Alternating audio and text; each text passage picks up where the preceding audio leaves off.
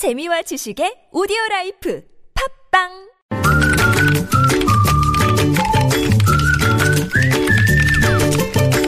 뉴스보다 재밌고 뉴스보다 뜨거운 무적의 댓글 시간입니다. 시사 칼럼니스트 이승원 씨와 함께합니다. 어서 오세요. 네, 안녕하세요.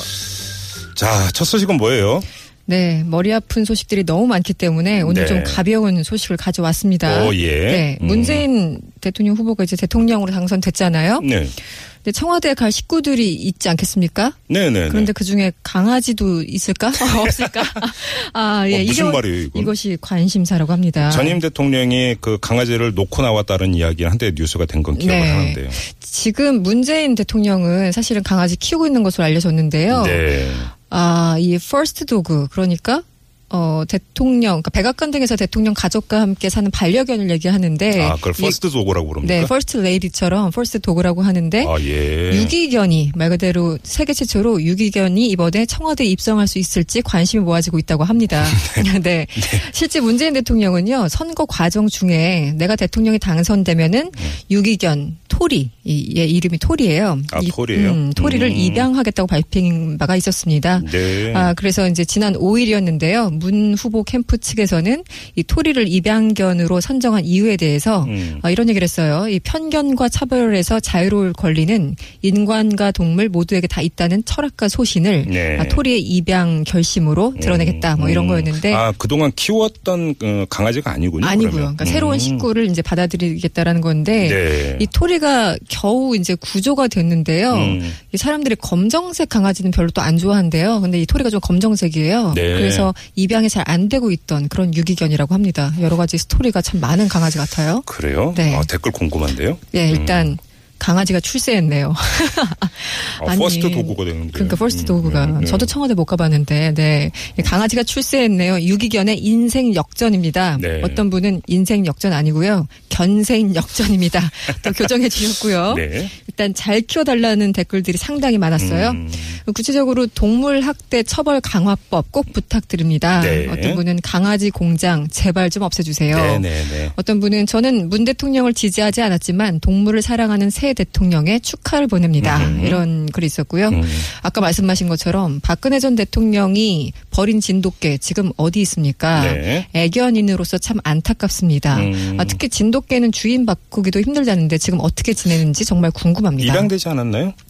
음. 입양 됐습니까? 네, 저? 뉴스로 그렇게 본것 아, 같은데요. 한번 그렇습니까? 확인을 해보죠. 네, 다행이네요. 네. 네. 어떤 분은 약간 좀 삐딱한 글을 음. 취지는 다 좋습니다. 유기견 입양도 다 좋죠. 네. 그런데 왜 대통령 후보들에게 개를 키우라고 압박하는 것이죠.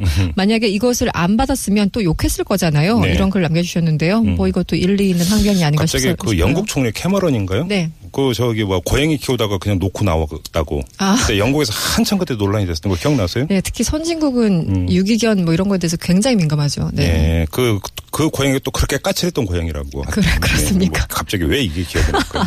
캐머런 전 총리 말씀하시는 네, 거죠? 네, 네. 뭐 다음으로 넘어가죠. 네. 네, 오늘 가벼운 소식을 좀 일부러 뽑아봤는데 네네네. 시집을 찾는 사람들이 되게 많아지고 있다고 해요. 네. 그래서 지난해 봤더니 한국 시집 판매량이 2015년에 비해서 무려 500% 이상, 그러니까 다- 다섯 배. 다섯 배가 늘었다는 네, 건데요. 굉장히 네. 많이 찾죠. 네. 실제 제 주변에도 그 읽는지 는 모르겠으나 갖고 다니는 사람들은 좀 늘은 것 같아요. 오. 네, 그런데 그 가운데서도 윤동주 시인을 찾는 사람이 참 많다고 합니다. 혹시 이게 영화의 여파일까요? 예, 맞아요, 맞아요. 아, 그런가요? 일단 예. 작년에 음. 말씀하신 것처럼 동주라는 영화가 있었고 예. 아, 윤동주 시인이 1917 년생이에요. 그러니까 음. 이제 탄생 100주년을 올해 맞으면서 그렇네요. 예, 윤동주의 음. 일생을 그린 여러 가지 좀 행사들이 있는데요.